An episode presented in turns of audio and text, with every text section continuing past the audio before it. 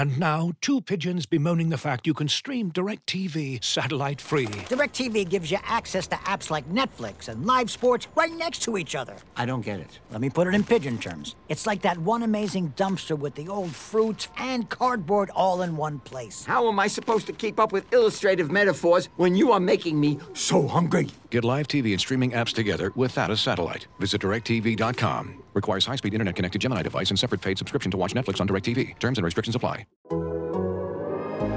The Athletic.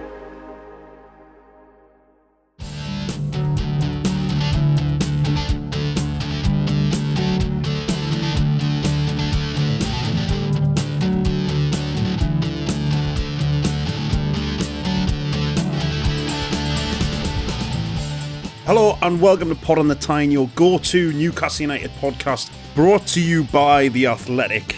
Coming up on this week's show.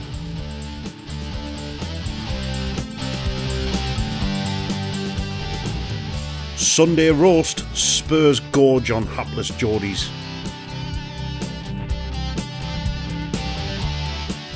Thursday Night Live, a date for your diaries.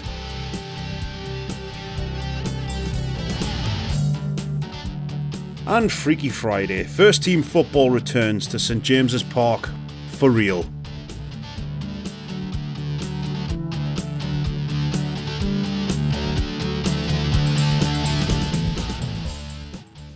Yes, hello again. Uh, this is Pod on the Tyne. I am Taylor Payne and I'm speaking very softly today because I'm guessing that the Athletic senior writer George Caulkin is in a rather delicate condition. George, how are you doing? If you could just keep the uh, keep the noise low, please, that would be that would be. No, I'm fine. I'm fine. Yes, I, I have, I'm slightly delicate of I'm slightly delicate of head today. It is true. It is true. True to say. And why would that be? Well, a bit of a session with Alan from work yesterday. Bit of a session. Um, All right. Which I wasn't particularly going to mention, but then um, Luke Luke Edwards, our friend, has um, detailed my shame on Twitter. Me Yeah. asleep in my own front room. But um, but yeah, it was good. It was good. you had a nice day with Alan then, did you? I had a lovely day with Alan from work. And Luke. That's that. That's very much friend in inverted commas now, isn't it? Yes. For Luke. Yes, I mean very much acquaintance. Well, as long as you had a nice time, that's the main thing, George. As long as you had a nice time. Uh, and of course, we're also joined by Newcastle United correspondent Chris. What? Hang on a second. What's that? Please lock the door. The door is now locked.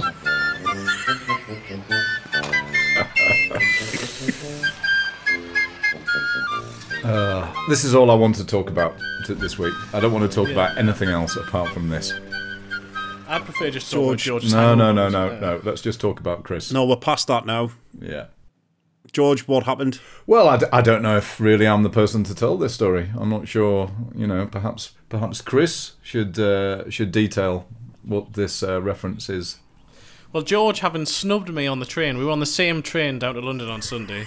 George refused to see me on the train all the way down. so then, as as as you do, I went. I tried to go to, to the toilet to use the facilities on on the train, and I got into the. It was one of the ones with the sort of you press the button and the door slides across. So I pressed the button, door slid across, went in the toilet, and then I tried to lock, and the lock was like a sort of flick switch, but the it wouldn't it wouldn't lock. None of the buttons seemed to work. So I thought, oh, maybe it's just maybe it's just, just what it does. So I uh, I I used the facilities, washed my hands, then tried to tried to try to try to get out of the toilet by pressing the buttons Very to, hygienic. discover, to discover that I was actually locked in said lavatory on the train. Um, in in the middle, I think we were about halfway down to London, so not exactly sure where we were. Um, but fortunately, I was I was travelling with uh, with a with, with a guy called Daryl who uh, works for LNER. I called Daryl, but Daryl did not answer my my phone call. Fortunately, I had my phone in my pocket. So instead, I was also travelling with uh, John Anderson, the former Newcastle United right back and uh, BBC Newcastle commentator. So I called John Anderson, and as you can imagine, John Anderson was very sympathetic to my situation. Yeah, I'm sure. Yeah. And so he told me to, he told me he told me to f off and hung the phone. hung the phone up and so I had to wait a couple of minutes until I was rescued by Daryl, who had to turn off the electrics in the in, in the carriage that I was in to then restart them to allow me to exit the toilet. So yes, I was stuck. I was stuck in the toilet. It was only for about five minutes, but I was stuck in the toilet uh, on the LNER train down to London, the the eight twenty five train down to London on uh, on Sunday. So yeah, that was that was my. I wish I'd stayed there to be honest, given what happened afterwards. But uh, yeah, that was the that was the highlight of my day. Yeah, so I can't really complain about Luke detailing my shame on Twitter because I did the same thing with Chris on Saturday and it got one. I've just looked; it's got one thousand three hundred likes. So I'm not really in a position. I'm not really in a position uh, to throw stones. But uh, on the Tyne's very own Frank Spencer. yeah, beautiful hapless Chris. What a! I was just giggling to myself all the way through Sunday. Um, At the thought of Chris trapped in the toilet on the train, having to ring to get released. Absolutely brilliant. Yes. Brilliant. Um, I did laugh like a drain when I read all of that. It's absolutely brilliant, Chris. Chris, never change. Please never change. It, it would ruin the podcast if you did. thank you. I'll take Anyway, that as a compliment. right. I'll take that as a backhanded Yes. compliment. Absolutely. Um, we'd run out of so much material if you change, if you start doing things properly. We'll be we'll be knackered. Anyway, uh, we are um, uh, trialing some new intro music uh, at the moment for the different sections on the show. So we thought we'd just give some of them a little uh, a little run out and see how they feel and see if they fit. Uh, here's new intro music candidate number one.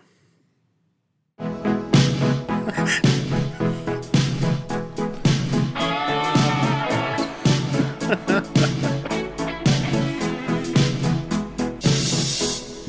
want to break free. Very good. I'm trying to decide which of the three of you, and including Ollie, are producing this, I dislike most at the moment. I want and to. It's, it's a strong competition. I want to break we. Very good.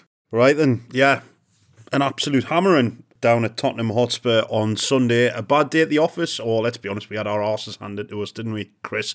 It was an absolute, uh, it was an absolute shit show, and just like old times, wasn't it? Nice little bit of, uh, a nice little bit of familiarity there. It was indeed. It was a very odd game. First half was it was a strange, strange match, and actually for, the first forty five minutes, Newcastle did all right. Certainly defensively, they were they they're frustrated. Spurs, they were compact. They stopped them from from playing between the lines and switching. There was a couple of switches of play which caught them out a little bit, but in general, they sort of reverted to Ryan Fraser was covering back. Even Saint-Maximin was occasion was was covering back. Although there was one occasion where Saint-Maximin was tracking Emerson Royal, and Emerson Royal. Uh, it looked like the ball was going to go out of play, so Allan Saint-Maximin just decided he wasn't going to follow him anymore, and then Emerson Royal was able to get the ball and cross it in. Thankfully, Newcastle cleared it, but that was that was that was during the first half when, as I say, things were going okay. Yeah. Fabian Schär steps up, scores the free kick, and at that point you're thinking, oh, this has been a this has been a good solid Good start, yeah. first half. Then Newcastle switch off just before half time. Don't clear an initial corner from Son. Dan Burn doesn't clear it. Then they don't react to the to, to, to, to the corner. Allan Saint-Maximin then doesn't doesn't react to the second ball. Newcastle defensively don't react to the second ball. I think it's Matt Targett who gets beaten to the ball by Davis, and so it's one one. But at half time you're thinking not too bad. They continue this. At that point I was thinking they might lose this two or three one, having given it a good go. But the second half was just abysmal. And I think it, it is the worst 45 minutes of football we've seen under Eddie Howe. It was everything that they haven't been. I mean, everything that they have been over the course of the last three months is, is organised, disciplined. Every single player has had a clear idea of what they're being asked to do out on the pitch. And that game plan has been fulfilled. Defensively, they've been solid. They haven't always been brilliant defensively, but they've managed to, to find a way to do it. Whereas in that second half, it didn't work out on the pitch. The players looked confused. They, they, they gave far too much space to Spurs. And actually, Eddie Howe himself and his coaching staff tinkered probably too much. And that just, and, it, and for once, it actually looked like the, the messages come on the pitch were confused as well. So that, yeah, that second half was just hopefully an aberration because it was abysmal. It was absolutely abysmal. I'm not sure exactly what the what the game plan was when they came back out at half time, but it almost felt George like they hit the panic button too early and they chased after the game far too soon. There wasn't any need to go for it that much, and, and they left wide open spaces. And the one thing you can't do against Spurs is is play a high line and leave a massive gap behind you for people to run into. Yeah, it was very very rugged. I was in I was in the away end. I was going down there speculatively to to possibly write about being in the away end, but it wasn't uh, wasn't really the day for that. Do you want to tell us about the three hours before the game? What you did, George? Well, I basically stood outside the press room, Chris, as you as you well know. Um, I I was on waft time, so I stupidly did meet up with Chris um, when we got off the train when well, when he was finally released from the toilet, and um, we went for a coffee. And then I got to the stadium at the same time as Chris. Now Chris, of course, gets everywhere ridiculously early. I mean, three hours before kickoff. And I sort of had this idea in my head that I would walk around a little bit, but there's really nowhere to. I'd forgotten that there's really nowhere to walk around Yeah. Tottenham, so I did walk around the stadium. But uh, yes, I spent most of my time um, standing outside, standing outside uh, the stadium until until I could get in. I did have a chat with a few people, bumped into a few people, so that was kind of quite nice. Mark Allison, Run Geordie Run, who uh, listens to the podcast Yeah, Mark. Yeah. had a nice chat with him. But anyway, I mean, it, it, it, I, I thought it was a really, I thought it was a really weird atmosphere inside the stadium. It was partly where I was. I was right in the back row, um, sort of in the in the middle of the bend in the away seats, and I had a kind of plastic or glass screen behind me, and then further behind me it was Tottenham fans. So it was a sort of who were who didn't make any noise at all. It was a strange, it felt like a strange atmosphere. The moment the goal went in was brilliant. It was absolutely fantastic. There was sort of two minutes of jubilation. It's it's it's that is the worst time to concede a goal though when you when you've done that when everyone was like you know sort of flicking the V's at Spurs fans. Not me I should point out and like laughing and joking There's and no doing it the and then no one Yeah. no one can bring themselves to look behind and uh, to to look. But it was just it was yeah it was kind of familiar wasn't it? It was that it was that reminder of the of the team this team has been in the recent past and there was no redeeming feature to that second half it was absolutely awful it was it was horrible um you know i couldn't think of It was honking, wasn't it? it was yeah yeah yeah Dog pops, the whole lot. all the things that you've sort of you know taken as taken taken sort of for granted in the past in the past kind of couple of months um you know that there's the sort of you know whether it's the midfield whether it's the centre halves whether it's full you know those real positions of strength in the team there was just nothing there. It was like they'd never played together before. It was very very familiar It was, and we kind of hoped they'd come back from that trip to Dubai, Chris, with, with the kind of renewed sense of positivity and optimism, and that the, there'd been a bit of team bonding done and stuff like that. But even the, the you know the, the regular starters in the team who've looked solid and have looked like they've you know they've really cemented their places in that starting eleven. Even those guys came out and didn't put a sh- didn't put a shift in, didn't didn't put a performance. And you know we're, all for this winning as a team together, and everyone having their photos taken and everything's happy. But they get thrashed as a team as well, and to a man, one to eleven, they were rotten, weren't they? In that second half. Yeah, I mean, when you, when we saw the the lineup, I was a little bit surprised that he hadn't gone that Howe hadn't gone similar to how he had at, at Chelsea. I thought he might have matched up uh, Spurs with their wing backs, given how they, they And were gone five, yeah. gone five. But the four three three actually was was working first off. As I say, Fraser was almost drop, dropping in at points to almost make it a five. And the midfield, I think a lot of us sort of, although although Bruno Guimaraes obviously was taken out of the, the, the eleven, I think a lot there was a lot of understand about that. He travelled across uh, halfway across the world. He played at altitude in, in Bolivia, and so he, he'd come back and was was taken out the side. And that that th- three man midfield, the the the John Joe Jojo th- three man midfield was back together, but. They didn't really click. I thought Joe Willock was decent first half. I thought he was the one player who looked like he was going to make something happen. Yeah. But Shelvey's passing was all over the place uh, first half. He kept on giving the ball away. Joelinton again. I didn't think it was similar at Everton. I don't know if it's this groin injury it's still affecting him, but I didn't think he was quite as as, as effective. I was going to say, I, I don't think he looks fit, Chris. No, I don't think he, he looks did- fully he, fit. he didn't get around the pitch as much. Saint-Maximin very early on won a couple of free kicks, and, and he and he thought, hmm, this is what we've been waiting to see from him, but didn't really ignite either. Chris Wood basically didn't see the ball in the first half.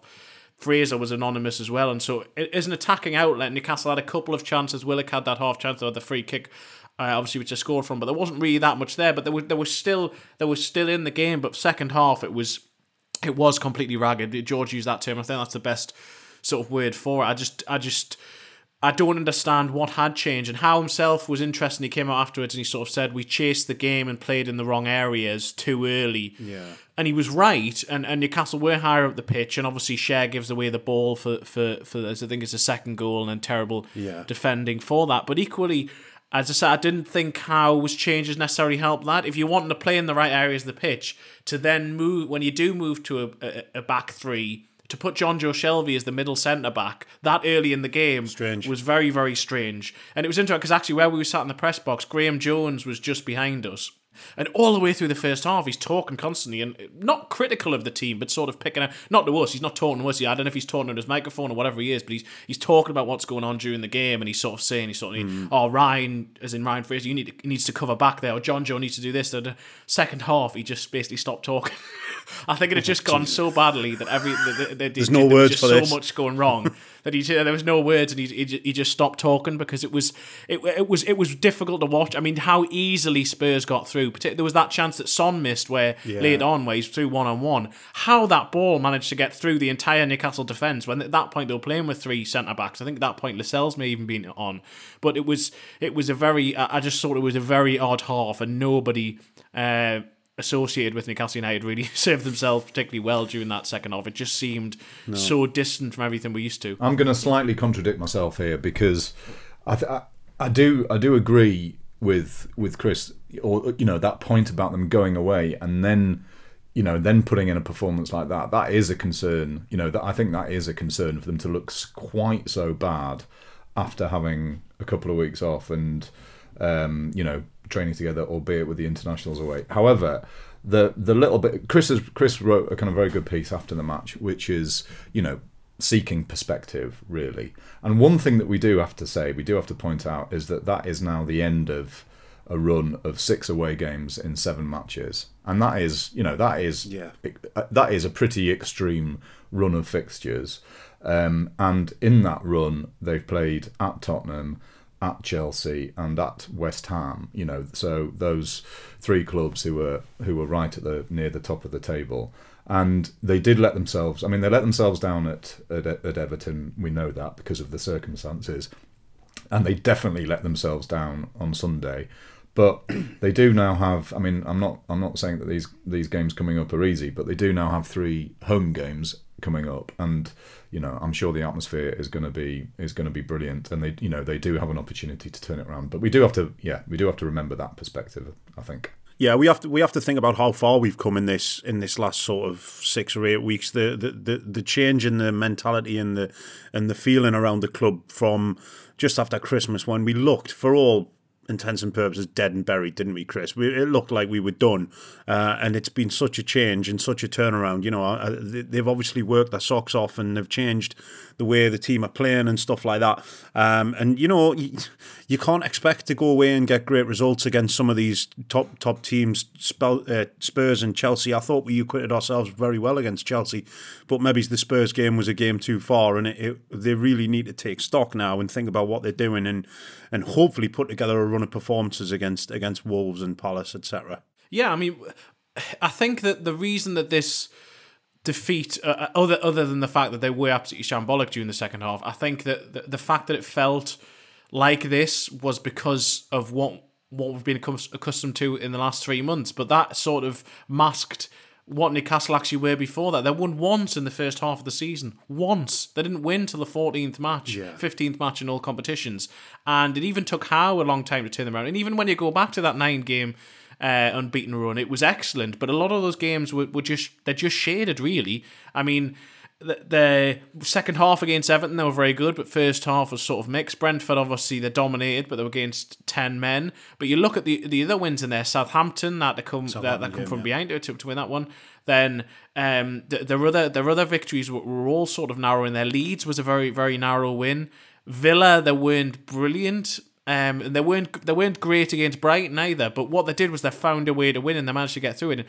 And until they lost against Chelsea, I think there was only them and, and Liverpool who were unbeaten so far in 2022. Before Sunday, Newcastle hadn't conceded more than once in a game so far in 2022. The only Premier League side to have done that. So there was so much positive in, in the in the fact that they have come so far. But the reality is, though, they were never as good as a nine game unbeaten run. They were probably overperforming at that point, and they're not as bad as they as they were in that second half against Spurs. And that's where you bring the perspective of to where they actually. Yeah, very good point. It's been the extremes in Newcastle all season, really, and we saw we saw unfortunately the negative extreme of that on Sunday, and it's about bouncing back now. And it was Howe was interesting after the game. He was he was, he was keen not to to sort of criticise his players, but there was also he was asked a couple of times about whether it was a sort of wake up call, and he said not to him. He always knew the position they're in. He's been trying to trying to stress that to his players, but he can't uh, fully influence what the players think. Players think for their own accord, and I just thought there was a sort of sense there that maybe he thinks a couple of them have let their levels drop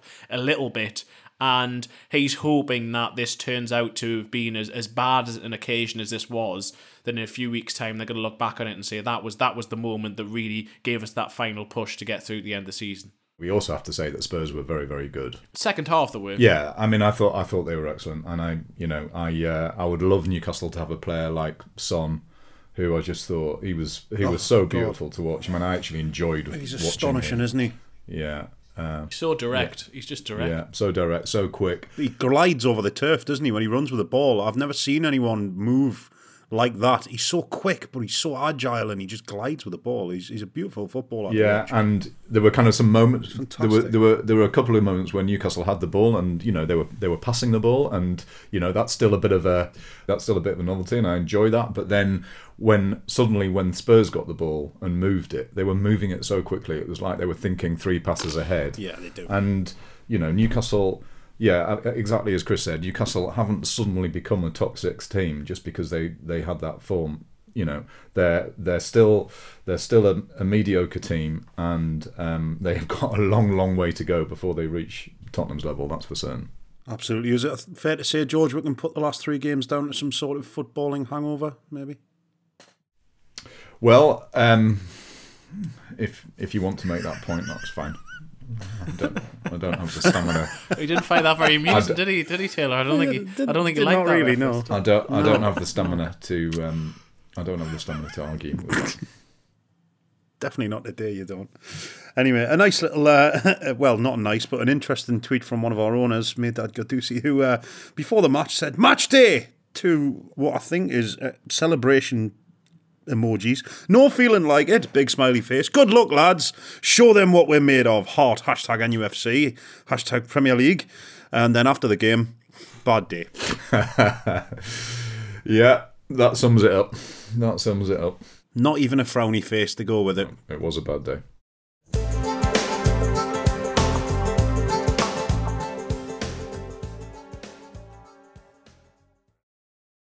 Another day is here, and you're ready for it. What to wear? Check. Breakfast, lunch, and dinner? Check.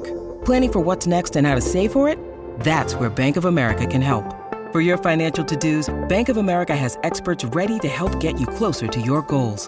Get started at one of our local financial centers or 24-7 in our mobile banking app.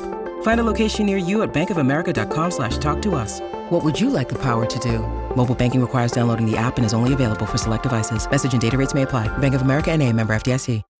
When you need mealtime inspiration, it's worth shopping Kroger, where you'll find over 30,000 mouthwatering choices that excite your inner foodie. And no matter what tasty choice you make, you'll enjoy our everyday low prices, plus extra ways to save, like digital coupons worth over $600 each week. You can also save up to $1 off per gallon at the pump with fuel points. More savings and more inspiring flavors make shopping Kroger worth it every time. Kroger, fresh for everyone. Fuel restrictions apply.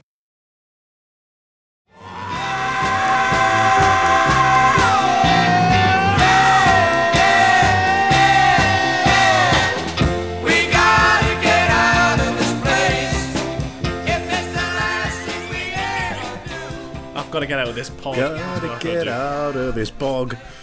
Chris does have the smallest bladder um, known to man as well, which is um, it's it's not easy for him to steer clear of. Chris has to plan all journeys, large or small, to factor in the positioning of public lavatories. Isn't that true, Chris? Amazing. It is true, and that's something I inherited from my father, who arguably has a smaller bladder than me. So that that's yes, that's what I've inherited from him. Did you go back on the train? Did you risk it again? I did actually, yeah, but by that point, uh, I, I, I knew that I had the sort of capability that someone could come and rescue me. So I did feel a bit nervous. I, I felt more nervous coming back actually on the on the Monday uh, when I did. I did try to last as long as I possibly could, but I did eventually go to the toilet. Right. Chris, you're not the only person who's ever done this. A mate of mine was on the train once going down to London and he went to the loo and he thought he had locked the door and it was one of those big sliding doors. And he thought he had locked it and in the middle of doing his business, the, the entire oh, wall Oh, of, the, of the cubicle slid away to unveil him to the rest of the carriage like a fucking prize on a game show. They are a bit like that. Those doors, aren't they? You never totally have the automated. I never feel safe in mechanism. No, no. Anyway, Let's move on. So, after the relentless triumph of our uh, Twitter spaces that we did a couple of weeks ago, uh, we're going to go live on the Athletic app at 6 pm British summertime this Thursday, April 6th.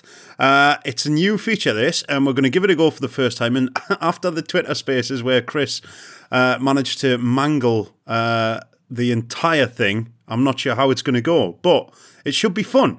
Um, subscribers can join in. Uh, Am I not going to be in charge of this one then? Am, am I going to be left in charge of this one? Well, perilously, Chris, you and George are the ones who are allowed to let people in or out of the uh, the space to talk.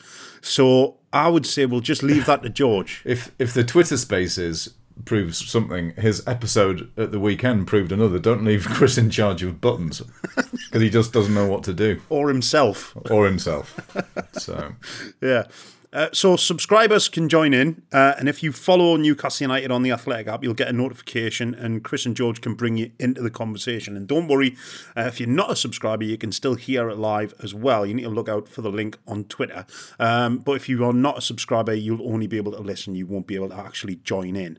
Um, what are we? Uh, what are we going to be chatting about, chaps? George, have we got anything on on uh, on the page for that? Well, um, there's lots of things to chat about. Obviously, there's there's recent um, the team's recent form.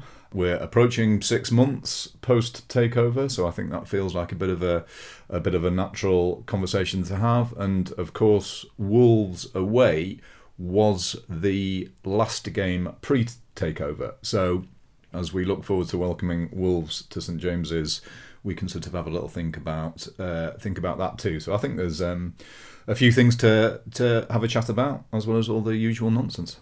And obviously, the, the, the results of this uh, chat, this live chat that we're going to have, are going to be published as a bonus podcast on Friday, uh, in time for everyone to have a little listen to that on the way to the Wolves match, maybe. Um, Chris, what anything in particular that you want to talk about on on uh, on Thursday? Is there anything you want to broach? Uh, favorite types of Easter egg? Nice. Like, well, I'm sure Yeah, good. approaching Cream that egg. sort of time. So, and in terms of just Easter egg, sorry on that on that note, for those who are going to the game on Friday, the Newcastle United fans food bank uh, will be there, and they are looking for part of the it's their Easter egg drive, um, for obviously children in the who so whose families will use will use the food bank. So if you are going to the game and are able to, to bring a couple of Easter eggs with you to drop off there, that would be wonderful. But in terms of to chat about Newcastle United and things related to the club. I think I think there's a big debate at the moment about sort of about well both about the midfield. Does hmm. Bruno start on Friday? Does Bruno Guimaraes come into the into the eleven? I personally would bring him into the team, and I think a lot of people would be of of, of that opinion. And the other big talking point really is up front. Chris Wood, how's he actually been since January? Twenty five million pound signing, one goal in eleven games. Eddie Howe described him on Friday as having been outstanding for Newcastle United, is, is how he described him. So, do people agree with that? Do they want to see Yeah. Dwight Gayle, the footballer who doesn't play football anymore, given an opportunity? Um, or do they do they want to see Alan Maximin through the middle? What do they want, and how do they feel about this situation? So, yeah, plenty of things to talk about. Absolutely. Uh, and a little bit of a coincidence that we're trialing this just as Alan Robson announces his retirement from the Night Owls radio show. Have you been on there, Chris? Have you? Uh, I imagine you're the kind of person who rings into Night Owls. 11 o'clock at night, nothing to do. Hello, Alan. yeah, just have a chat about the, someone's knocked the bins over in the street or whatever. As you just, you just That's it, yeah. Hello, Alan. I'm calling from me toilet where I've locked myself in. I'm on a train. Couldn't think of who else to call. I think there might be a ghost in here with us, Alan. Then Alan, Alan would be interested, then, wouldn't he? Yeah, he would, Definitely. You're gonna have to explain who Alan Robson Night Owls is because a lot of people who listen to this podcast are not going to know Taylor. So you're gonna have to give it. a- Alan Robson is a is a a, a veteran of the airwaves, isn't he, chaps? He's a, a well known uh, name in the northeast. He's had a show called Night Owls, which has run for an awful long time, and Alan's retiring. Uh, so best of luck to Alan Robson retiring from Night Owls. It's a, it's an amazing listen. I sometimes put it on on the way home from work on a night time on a weekend, and let's say you get a lot of characters on there, don't you? But there we go. Uh, so remember, check out live on the Athletic app at six pm. British summertime this Thursday, April 7th. I said April 6th earlier on, and it's the 5th today, so it must be the 7th on Thursday, April 7th at 6 pm on the Athletic app. Which is exactly six months since the takeover. That's excellent. Um, uh, yeah, you'll be able to talk to uh, myself, George, and Chris and ask us all kinds of silly questions if you are so inclined. Uh, right then, just before we move on, just a little bit of a reminder. At the minute, you can subscribe to The Athletic now and get your first six months at just £1 a month when you go to theathletic.com forward slash Newcastle pod. And you get full access to all the great writing and analysis, as well as ad free versions of the Athletics podcasts. And as mentioned, you can participate fully in our live room. So make your way to theathletic.com forward slash Newcastle pod and sign up now for six months at just £1 a month.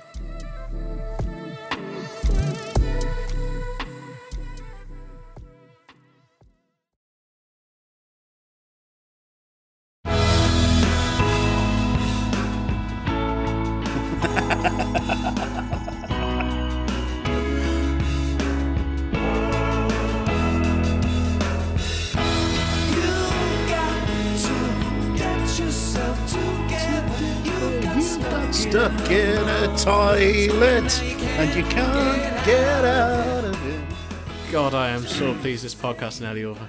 Because you need a wee. Oh, it's easy for this to not happen, Chris. Just be better. Do you know what I mean? Just, just, just, just generally be better. He, I, I have to, I have to say, Chris did absolutely volunteer this as well. He put this on the on the app in his match day Q and A that he was doing. He volunteered that, so I don't feel bad for this public shaming because he'd already shamed himself.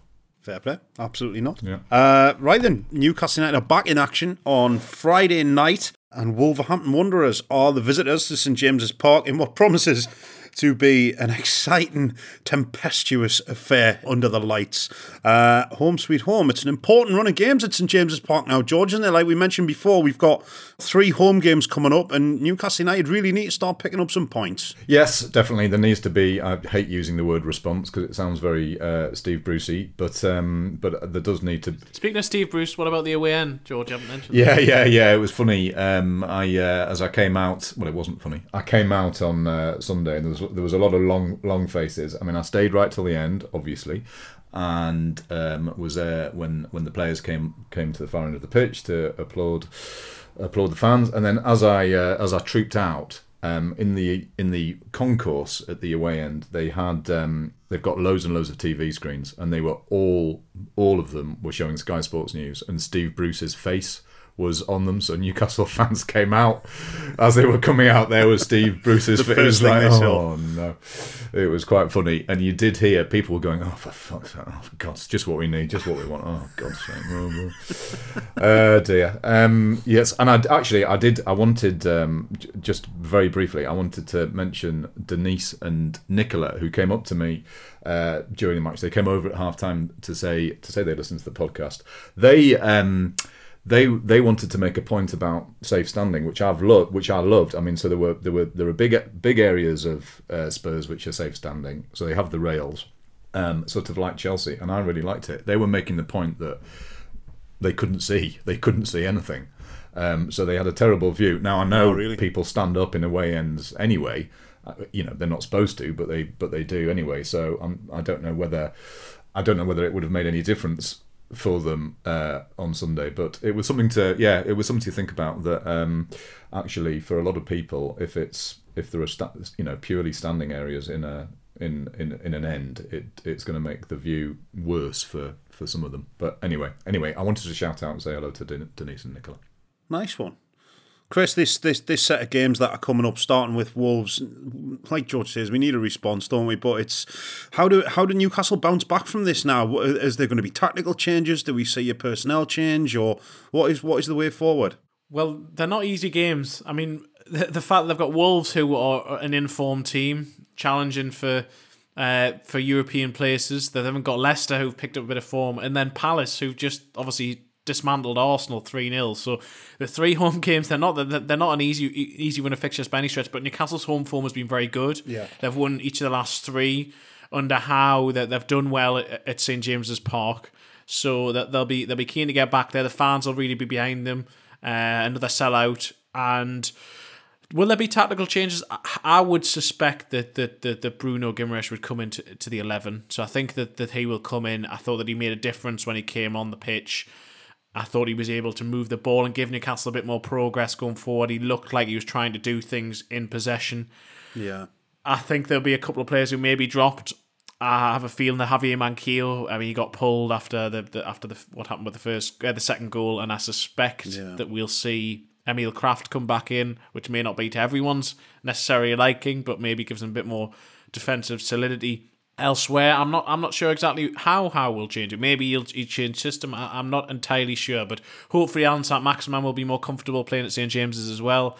He seems to have, Yeah. particularly when Newcastle attack the Gallowgate in the second half, he seems to enjoy that second half of games. He seems to be better running downhill, whether that's just because he prefers that. I, I, I, I don't know exactly what, but so I, I think there's a lot more going in their favour because of this thing. Being back at St James is, is is important psychologically. I think the crowd will make a difference. But Wolves are a very very good team, and it will be a very very difficult match on Friday. And it'll be interesting to see if Howe has decided that he needs to change things up, or whether he still maintains faith in what was working before and just hopes that, that, that, Yeah. that the second half at Spurs was an aberration. Because they were poor at Everton, but I think that was slightly different in the sense that it was after a long run of games. They were tired. Had that too. But to come back from the two week break and play like that for a game they've sort of focused on was was a bit concerning. So hopefully there will be uh, hopefully they'll be they'll be better, far better than they were in that second half. They can't be much worse. Let's be honest. So. Yeah, um, George Chris Chris Wood still struggling up front for goals, but he does he does bring a certain something to the to the starting eleven. He's he's allowing Newcastle to play slightly higher and, and, and putting a bit of pressure on the back line, but he's going to be judged on those goals, isn't he? Is is there going to be a point when Eddie Howe decides to hook him and, and, and put in somebody else? I mean, we're, we are limited for options, aren't we? Well, I think that's the case. I mean, I think up until Sunday, I would have always, I'd have defended him. Um, it's very difficult to defend him after Sunday. Didn't It's- get a sniff, did no, it's very difficult to defend any of them after after Sunday. Um, his, you know, his touch. I don't think his touch is great. Um, he has given he has given Newcastle an option. I want to see them play with a striker. So, um, you know, they don't have many options with Callum Wilson uh, injured, and clearly, you know, uh, you know, I don't, I don't think D- Dwight Gayle's going to get a game. So, I mean, all I would say about Wood is that you know he was part of the team during that that run of games that they went unbeaten, and so yeah. he has to take credit for that. But yeah, I mean that you know the goal he scored against Southampton has not been a springboard, has it? Um, and I thought I thought he was very poor. I thought he was very very poor against Tottenham. You know, but but there are, I don't really want to go back to the days with Saint-Maximin playing playing through the middle. Um, and as I say, I just don't think there are many options. I think I think Saint-Maximin has got a bit of a point to prove. There's you know we mentioned him last week. There is there is you know there's a bit of sort of noise around him at the minute, and it's you know about whether he might be leaving, about whether Newcastle might accept a bid for him in the summer, that sort of stuff. And it would be good to see him getting a grip of a game in the way that we know he can. Yeah. Absolutely. Uh, right, George, you've uh, got a little bit of information about the Newcastle uh, United Foundation as well, haven't you? Yes, so I was at the launch of NUCastle, which is spelled N U Castle, which is the new hub for the Newcastle United Foundation, and um, it's an eight million pound building. It's absolutely beautiful. There are kind of very recognisable footballing facilities in it. There's a rooftop pitch and there are sports hall equipment, but it's also the hub for um, the foundation's community work. You know, they do amazing things in terms of uh, employment and education, um, so- social mobility, all sorts of stuff. And yeah, I went to the launch of the building and I had a quick chat with Sarah Medcalf, who is the deputy head of the foundation, about the building opening. NUCastle has really been a project that's been five years in the making. It's been a real journey for the, for the Newcastle United Foundation, but also for the community. And we've really got the community involved in this centre to get their input into what they wanted to, to see um, activity wise. So there will be a range of sport, health, educational programmes that will be delivered on this fabulous football pitch on the roof, in some of the educational digital facilities that we've got and in the sports hall. But I think for the region, uh, as I, I've mentioned to, uh, earlier in the event today, we can't do this alone. We can't bring about kind of societal change as the foundation. We have to do it in partnership. So we've uh, heard from a range of funders, partners, supporters today that have really helped us on this journey. And we're all we all have the same mission. We want to build a united community. We want to bring about change. We want to improve outcomes for young people and the communities that we serve. And, and we're looking forward to the next five years. I mean, the foundation's been doing brilliant work in the in the city for a long time now, but it becomes a bit easier to tell that story, doesn't it? When you have a base like this, in which you can sort of have classrooms, in which you can people can play football and get together and things like that. Definitely. I think as, as a young person, if you can, um, as part of some education, go into one of our um, classrooms in the morning and do CV workshops and kind of build confidence, and then play on this amazing football pitch where you have a view of St James's Park and do this physical activity and the, the confidence building, to have all of that under one roof is quite unique for the, uh, for the city. So, yeah, we're looking forward to welcoming up to about 100,000 people every year to, to access those opportunities. I mean, it's not all football stories that, that will be happening here every day, but it's about the power of football and what football can do to sort of initiate change in people's lives. And Newcastle fans should be very, very proud of this, shouldn't they? Yeah, I think we, we understand the power of, of football and the passion for football, especially in the Northeast. And we know that with the young people that we work with, the fact that we have the Newcastle United brand to, to really engage them and get them interested in those initial programmes when they may have been on lots of different employability programmes, but they just haven't felt like it's for them. But to be able to use that power of football to get them into a building like this, but then really understand what their needs are, how they want to develop. So yes, it's the power that initially engages those young people, but it's actually the work of the, our delivery team that is, is about really delivering those social outcomes.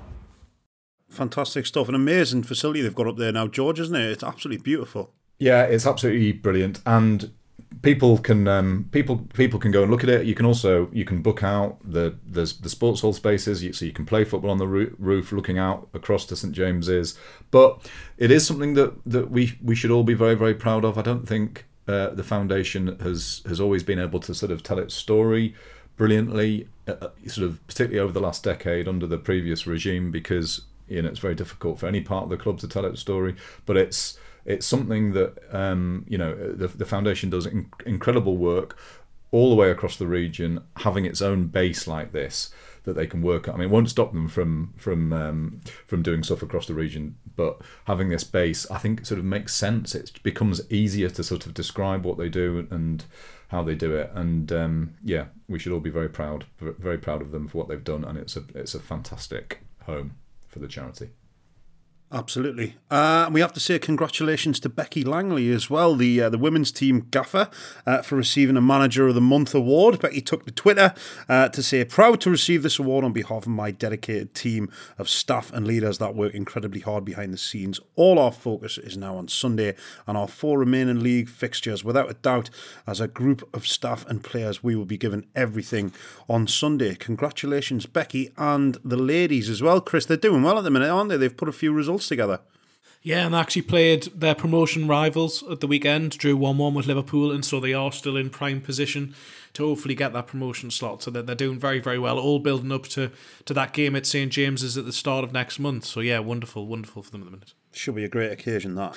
And finally, Chris wanted to send belated congratulations to the Canadian men's football team who have qualified for the World Cup. Chris, great story this may be, but there's lots of teams headed for Qatar. So, why is this one particularly relevant to us? Yes, I apologise that we didn't get this in the podcast last week. This was my oversight. But uh, John Herdman is the manager of the, of the Canadian uh, men's team, and he's taken them their first World Cup since uh, 1986. He Wow. is from Consett in County Durham Amazing. and is a big Newcastle United fan. But he's travelled the world. He's been in New Zealand. He's been uh, in North America managing men's and women's teams and done, done very, very well. I mean, they comfortably qualified. They finished above the USA in qualification up there. Uh, really has he's got some very good players. I mean, obviously the players in, now in Europe at Bayern Munich and the like to play for the Canadian national team, but to, to have got them there, he's done ex he's done excellent work, and now he's been rewarded with they're in Group F at the World Cup after Friday's draw with Belgium, Croatia, and Morocco. So uh, best of luck to, Tricky- to them in the in tricky the- draw, that. Yeah, but best of luck to them when they, when it comes to comes to Winter World Cup. Very very well done, and I'm sure David Edgar's delighted, former Newcastle and Canada player. Absolutely, yeah. Fantastic stuff. Right then, just before we wrap up, don't forget to join us live on the Athletic app at 6 pm uh, on Thursday, April 7th. That's 6 pm British Summer Time. This Thursday, April the 7th, on the Athletic app for all kinds of shenanigans. I'm sure it'll be completely plain sailing and nothing will go wrong whatsoever. Uh, thanks very much, chaps, for your time. George, make sure you hydrate. Yeah? Yes, thank you. Go back yes, to bed. there's my. Um, Chris, try not to get yourself locked in any other modes of transport this week. Uh, and hopefully we'll see you. Uh, I might see you on Friday at the, uh, the Wolves game. I think you're going on, yeah. I've got a ticket myself. yes, we shall be there. Yes, I think the whole trio are going. So, all whole pod on the Tyne trio. Pod on the Tyne Trio. Excellent. Right then. Thanks very much for listening, ladies and gents out there in podcast land. We shall be back uh, next week and we shall be back on Thursday for that live room. So, uh, from all of us at Pod on the Tyne, thank you very much and we shall speak to you soon. Bye bye. We're caught in a trap. I can't walk out Caught in a bog. because I love you too much. I'm I'm, le- I'm leaving now. 'Cause I can't work out how to use the door. Don't you I'm caught in the bog Caught in a trap. and I can't get out. I can't walk I better ring someone to let me go. I can't walk out We're caught in a bog. Chris's furious little face. He is. His little face, bless him. Sorry, Chris. You're not sorry though, are you? No. No, not at all. No. Lovely stuff. The Athletic.